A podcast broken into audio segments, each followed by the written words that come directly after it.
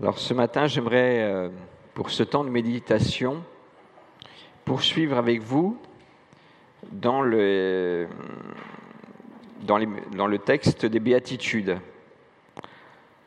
Alors vous vous dites peut-être, euh, c'est quand même bizarre, parce que euh, les béatitudes, ça fait quand même la quatrième prédication en moins d'un an,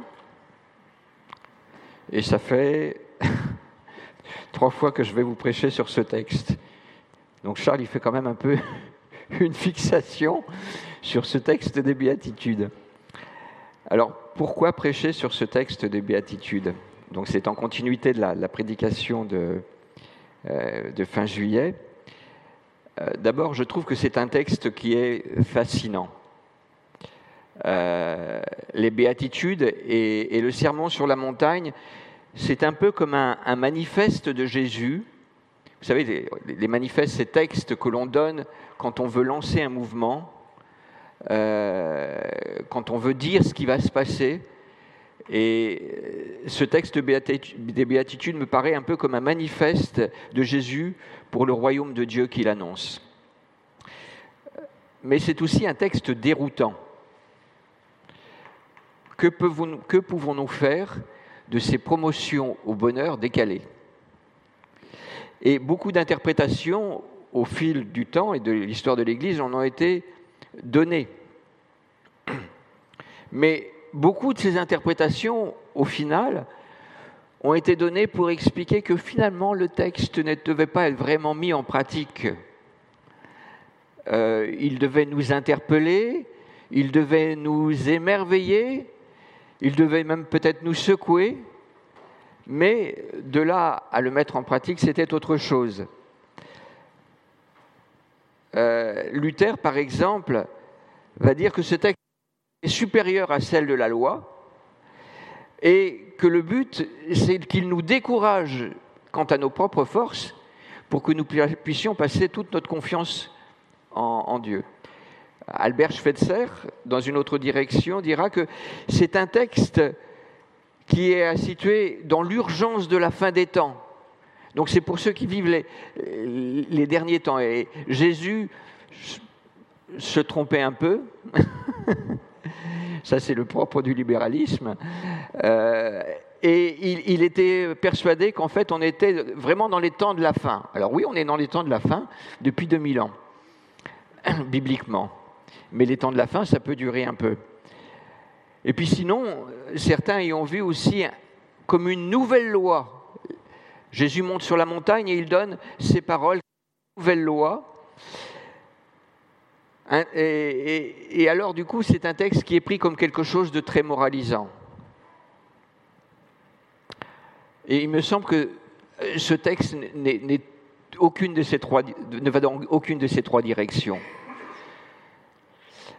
Il me semble que c'est une ouverture sur le cœur de Dieu.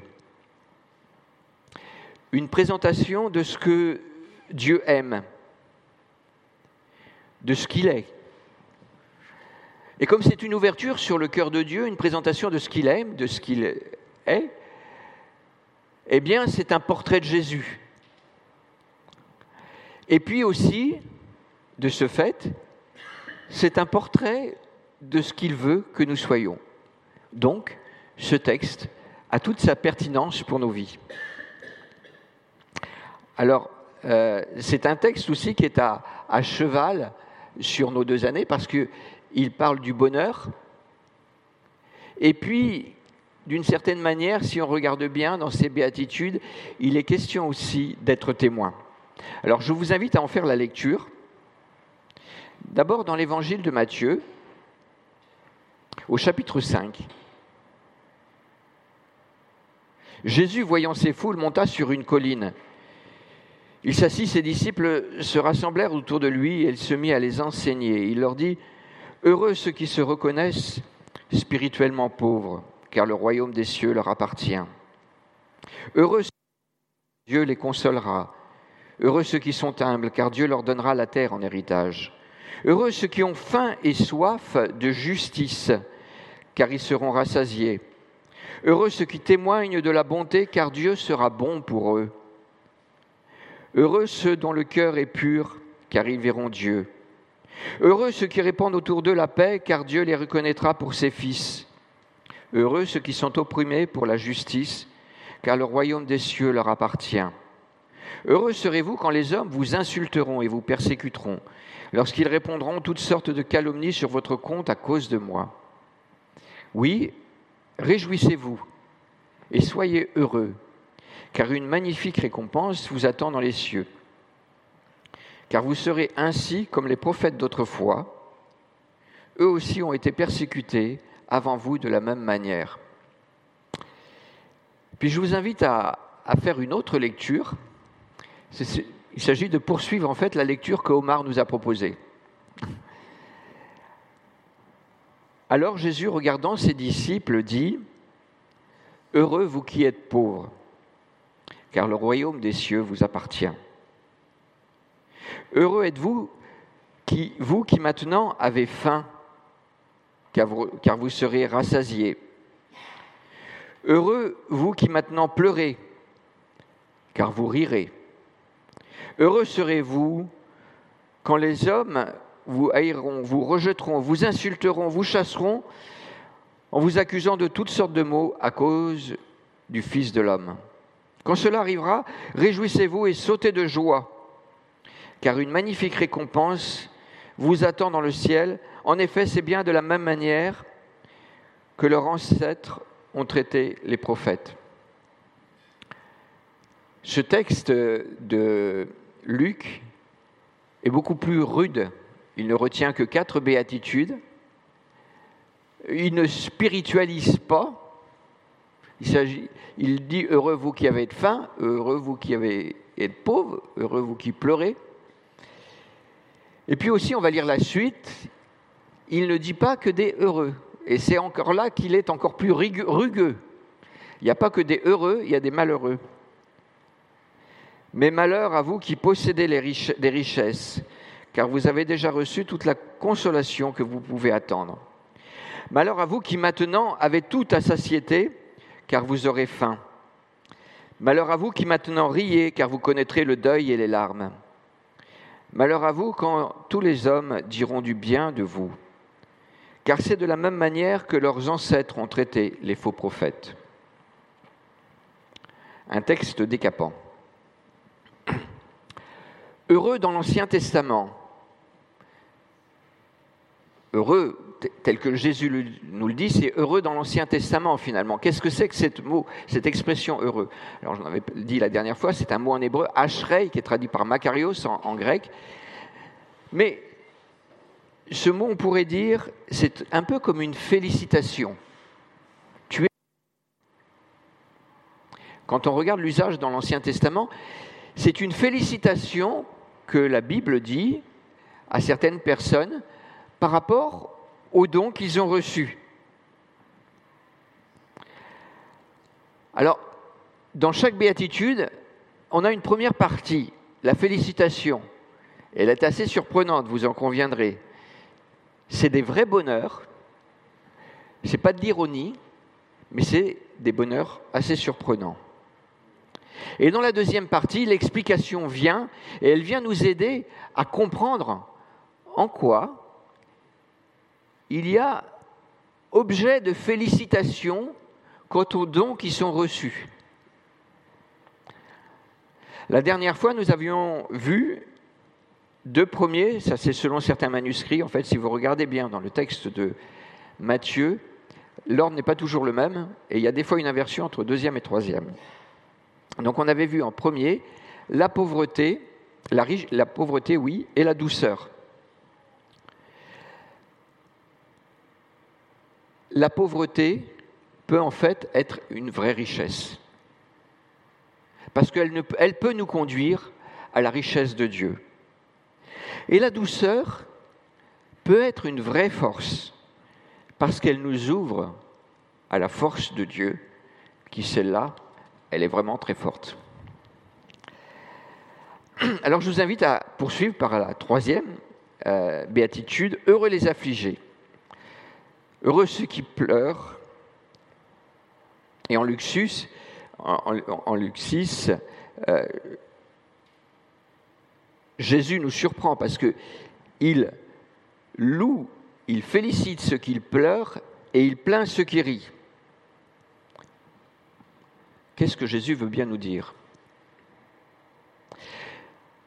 Il y a une grâce à savoir pleurer. Je ne pense pas que Jésus soit en train de faire de la psychologie. Mais le fait de savoir pleurer peut être une grâce.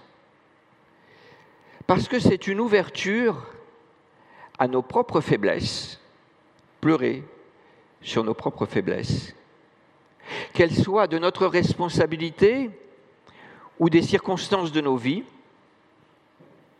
ou pleurer aussi, savoir pleurer, savoir s'émouvoir sur les faiblesses des autres. Pleurer peut être une forme de prière, parce qu'il s'agit en fait de pleurer devant Dieu. Et Dieu est bon, c'est sûr. Dans le livre de l'Apocalypse, l'apôtre Jean, au chapitre 21, je vous donne les références, Apocalypse 21, versets 1 à 4, et il cite là une autre Apocalypse plus ancienne, celle d'Ésaïe, au chapitre 25, verset 8, l'Apocalypse d'Ésaïe. Et là, il est dit qu'il essuiera toute larmes de leurs yeux. Il y aura un temps où les pleurs, les larmes n'auront plus de place. Il y aura un temps où les pleurs et les larmes ne seront plus qu'un souvenir et une épreuve dépassée. Mais dans ce temps présent, il y a un temps pour les larmes. Et avec Jésus, que du bonheur. Finalement, le bonheur en Jésus, eh bien, ce n'est pas le bonheur selon ce monde.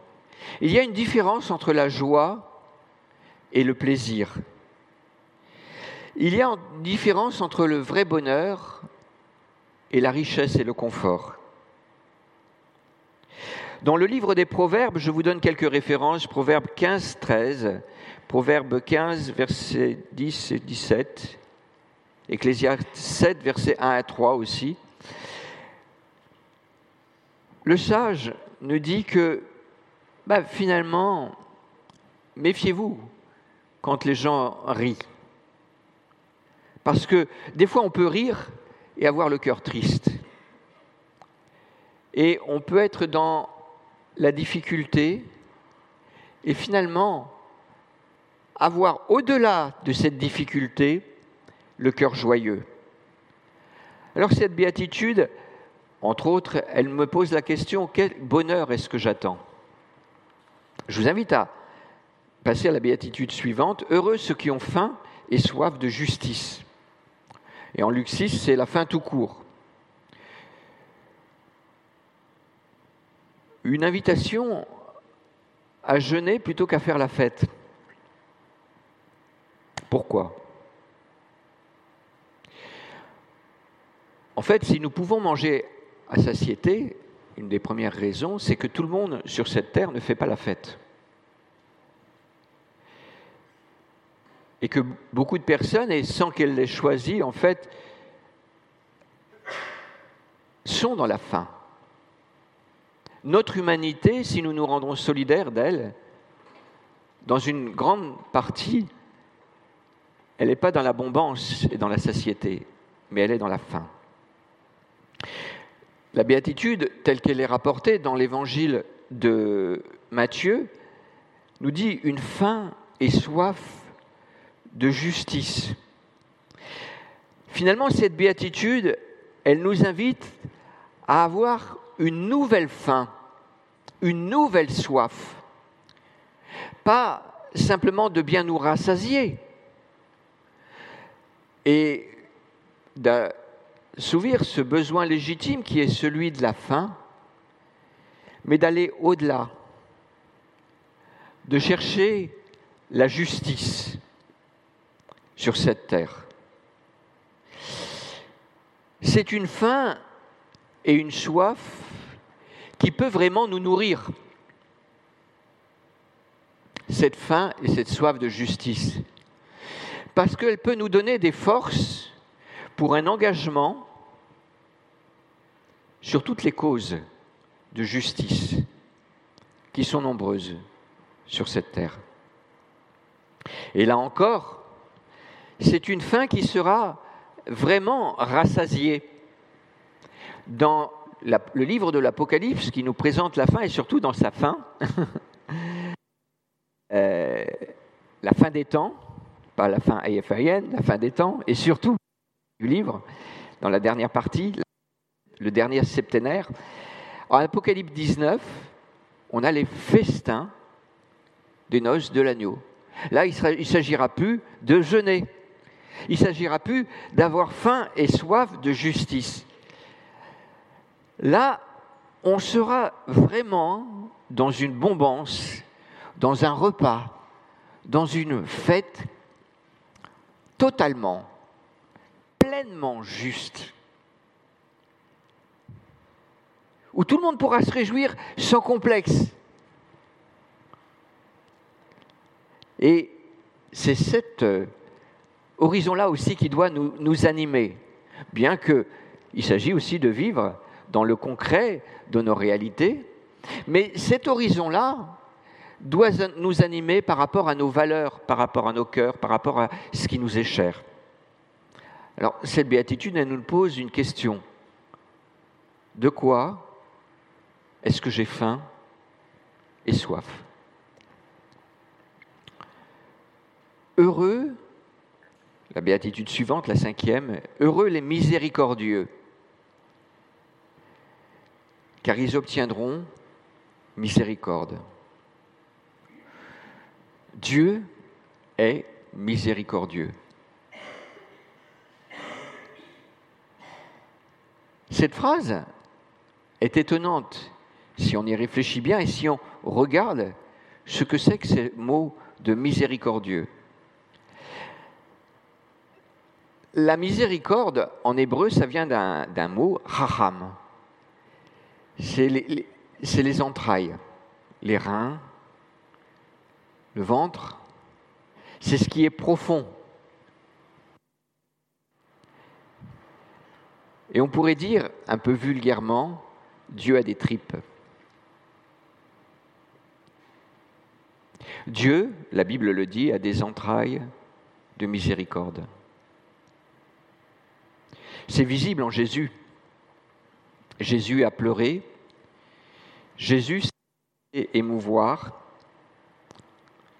il s'est laissé interpeller. C'est quoi, finalement, être miséricordieux? C'est avoir des tripes, c'est être vivant. C'est une capacité à s'émouvoir sur la souffrance d'autrui. Et c'est aussi une aptitude à pardonner. La miséricorde, c'est de l'évangile concret. C'est pas de la théorie. C'est dans les tripes, c'est dans la vie. La miséricorde est au cœur de la vie chrétienne. Jésus est la pleine manifestation de la miséricorde de Dieu pour nous. Mais la miséricorde de Dieu, c'est pas simplement quelque, la miséricorde que Dieu veut pour nous, c'est pas simplement celle au bénéfice duquel nous sommes.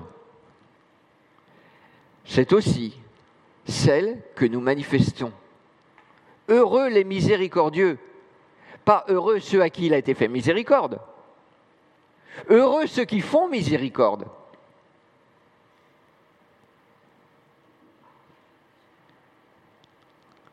Nous sommes appelés à vivre la miséricordieux, la miséricorde.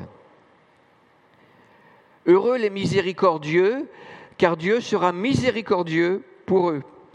J'avais noté cette référence, Luc 6, toujours dans le texte de ce chapitre qu'on a parcouru, mais un peu plus loin. au verset 36 et 38. Votre Père est plein de bonté. Soyez bon comme lui. On a une ouverture sur le cœur de Dieu et une, invitation à l'imiter. Ne vous posez pas en juge d'autrui et, et vous ne serez pas vous-même jugé. Gardez-vous de condamner les autres et à votre tour vous ne serez pas condamnés. Pardonnez et vous, serez pardonné et vous, et vous serez vous-même pardonné. Donnez et on vous donnera. On versera dans le pan de votre vêtement une bonne mesure bien tassée, secouée et débordante, car on emploiera à votre égard la mesure dont vous vous serez servi pour mesurer. Deux choses me viennent à l'esprit là, qui ne sont pas dans mes notes. Récemment, une jeune personne m'a dit, c'est bizarre qui commencent à fréquenter nos églises. Beaucoup, quand ils viennent à l'église, ils se sentent jugés. Ils se sentent repris. Et cette phrase m'a interpellé.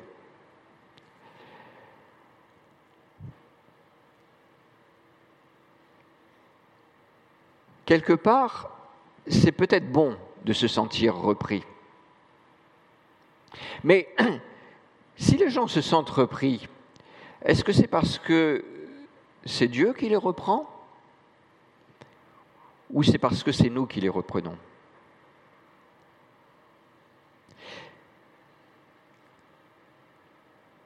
Finalement, je pense que les, les gens, et là nous sommes sur le programme de l'année prochaine, vivre en témoin pour Jésus chaque jour, les personnes qui viennent nous rendre visite devraient se sentir en premier lieu accueillis. Accueillis dans tous les sens du terme et accueillis sans doute en dépit de leurs défauts ou de leurs manquements. Que nous aurons de la facilité à surpasser parce que nous aurons pleinement pris conscience de nos propres défauts et de nos propres manquements. Et dans le texte que, de, Luc, là, une autre chose qui m'interpelle, que je viens de, de lire et qui me revient à l'esprit, c'est assez fort. Jésus nous dit, on vous mesurera avec la mesure dont vous, vous serez servi pour mesurer.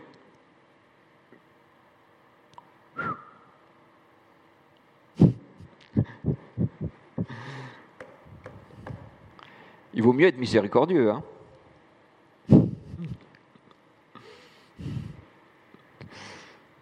On vous mesurera avec la mesure dont vous vous serez servi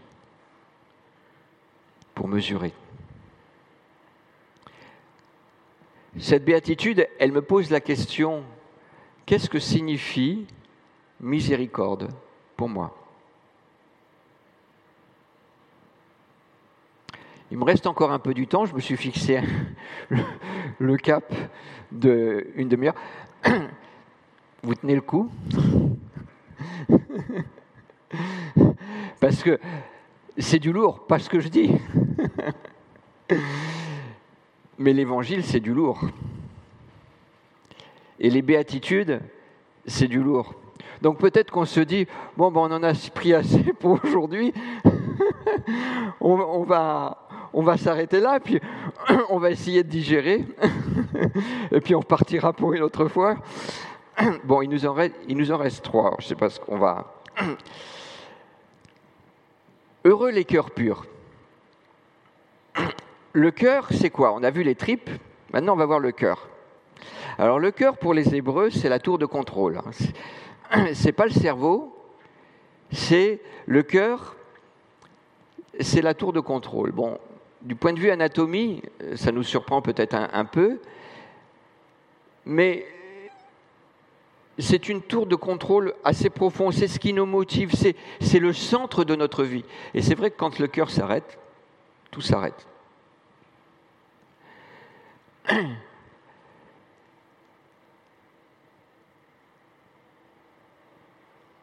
La foi, s'est incarné, on l'a vu, les larmes, la faim, la soif, les entrailles, les affections, on pourrait dire le porte-monnaie, bon, c'est plus notre corps, mais c'est à côté. Et ici, le cœur. La Bible nous dit que notre cœur, c'est-à-dire notre centre, notre volonté, notre motivation profonde, ce, que nous plaçons au centre de notre vie, ce que nous sommes au centre de notre vie, notre cœur est précieux. Proverbe 4, 23. Le cœur, je vais aller euh, chercher, la, la référence parce que c'est bien qu'on la lise. Proverbe 4, 23.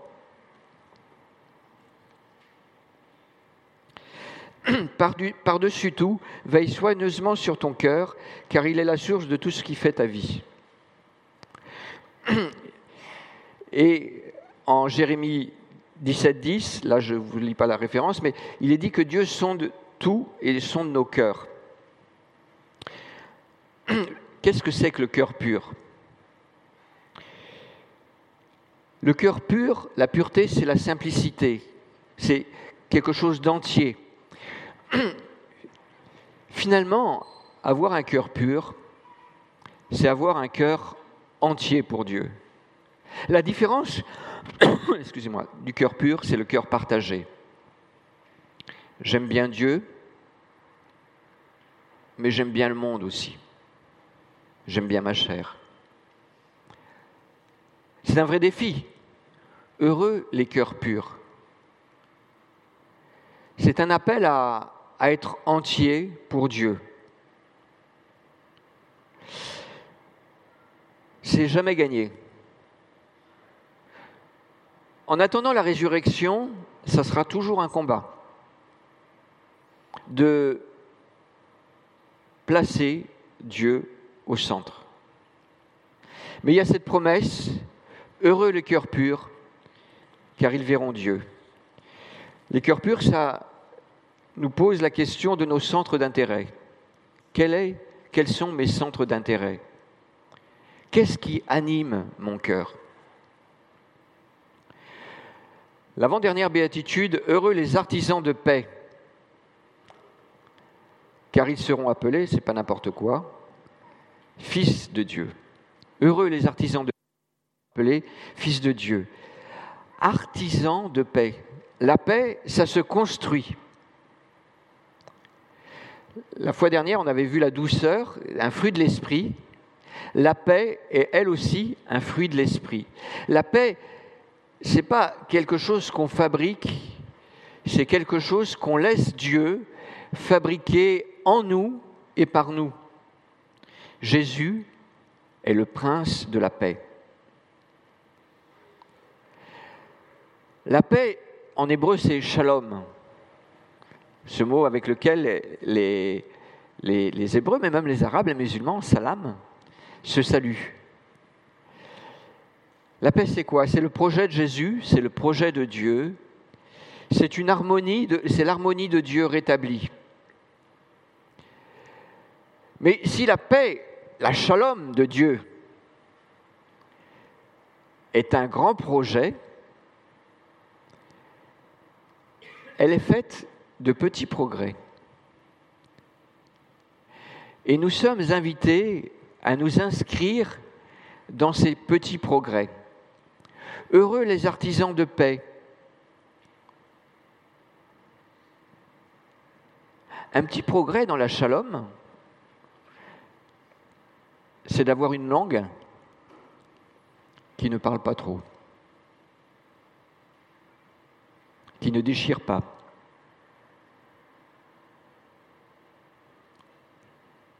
Qui n'habille pas avec des, des, habits qui n'honorent pas. Être artisan de paix, c'est aussi faire preuve d'audace, croire que les choses peuvent changer. Croire que le projet de Dieu n'est pas de l'utopie, ou qu'il se réalisera un jour, mais à la fin. mais que la paix, ça peut être aussi pour aujourd'hui.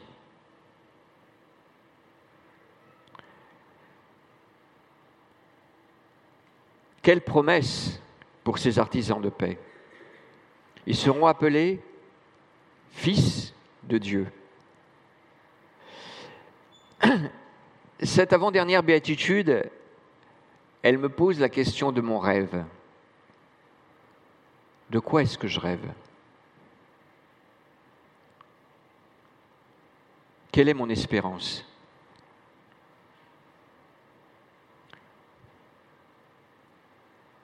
Quel est mon objectif? Et alors, en fonction de l'objectif que l'on a, eh bien, on avance, on a des projets. On est artisan de nos objectifs. Heureux les artisans de paix, car ils seront appelés fils de Dieu. Heureux, et c'est la dernière béatitude, heureux les persécutés.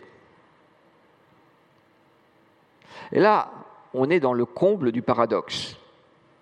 La persécution est associée au bonheur. Et je dis ça en souriant. Je suis fou.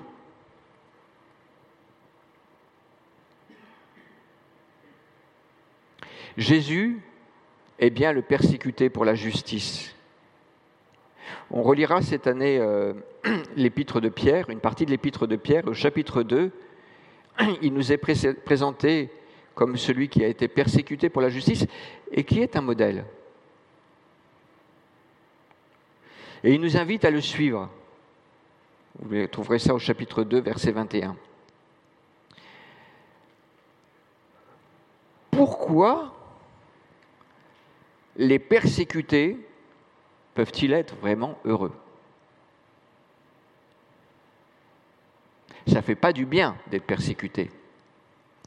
Il ne s'agit pas d'être majociste.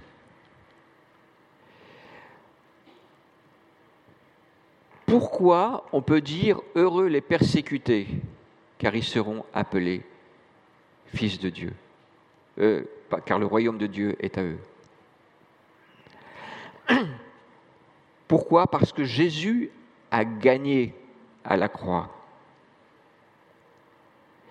Et il veut nous compter parmi les vainqueurs.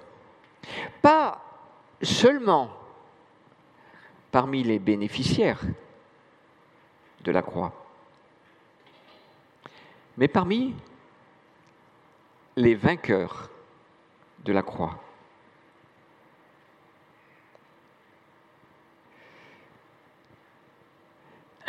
Cette espèce de folie qui consiste à dire heureux les persécutés, c'est une folie qui animait Paul aussi. Et quand vous lisez certains textes de Paul, hein, dans Philippiens 3 par exemple, quand il parle de cette course, il dit ce qu'il motive, il est fou de Jésus-Christ. Je me souviens d'un, d'un frère tchadien, René Daidonzo, qui est décédé, et un ami, Thibault, euh, me disait, il est fou comme Paul. On l'appelait le Billy de l'Afrique. Mais animé par cette joie qui va jusqu'à se battre pour l'Évangile, à la manière dont Jésus se bat.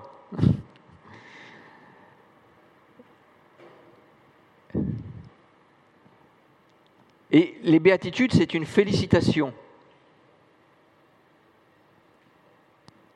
pour un don reçu. Alors, vous savez, moi, j'aime pas qu'on se fiche de ma poire.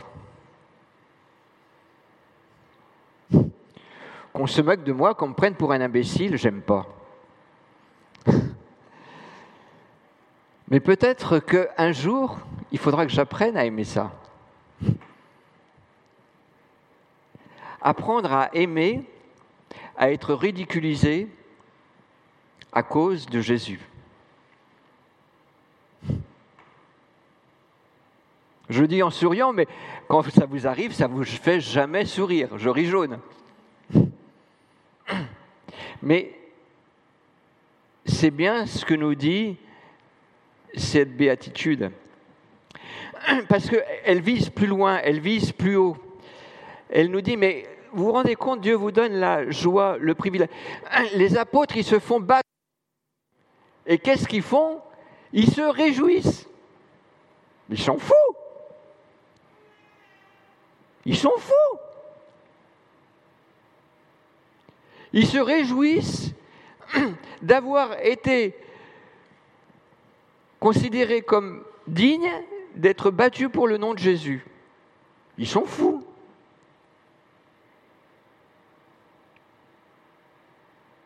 Ou ils sont sages. Mais d'une sagesse qui n'est pas de ce monde.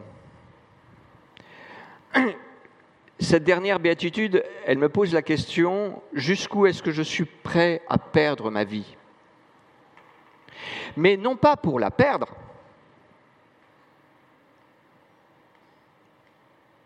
mais pour gagner la vie. Ce message inaugural est paradoxal. Et il peut paraître un peu fou. Il nous, mène très haut comme cette dernière béatitude, mais il nous invite aussi dans notre quotidien. Artisan de paix, c'est simplement aussi apprendre à, à se la fermer. Et puis finalement, quand je vois ce qui n'est pas juste chez mon frère, chez mon prochain, à être miséricordieux, à regarder, à prier pour. Donc c'est à la fois des choses simples, courantes, et puis des choses élevées. C'est un, appel à vivre comme Jésus dans le quotidien de nos vies, à, nous laisser entraîner, parce que c'est des ressources que nous n'avons pas. Nous ne sommes pas capables, par nous-mêmes, de vivre les béatitudes. Mais le Saint-Esprit est capable de susciter en nous une vie qui vient de Dieu. Et puis ces béatitudes, c'est un appel sur le sens global de nos vies. Alors j'espère que cette prédication ne vous aura pas découragé, parce que le but, c'était heureux, et que c'est une invitation au bonheur, au bonheur selon Jésus, est un bonheur qui ne ment pas. Je vous invite à prier. Merci Seigneur pour tes paroles qui sont étonnantes, bouleversantes. Je repense à, à cette parole de, Pierre qu'on a redit quelque part dans le culte. À quel autre irions-nous qu'à toi, tu as les paroles de la vie éternelle? Tes paroles, Seigneur, elles ne sont pas comme euh, les paroles des hommes, elles sont esprit et vie. Alors fais-nous vivre par ta parole, Seigneur, fais-nous la comprendre et que ton Esprit Saint nous soutienne pour que nous puissions vivre de ta parole. Amen.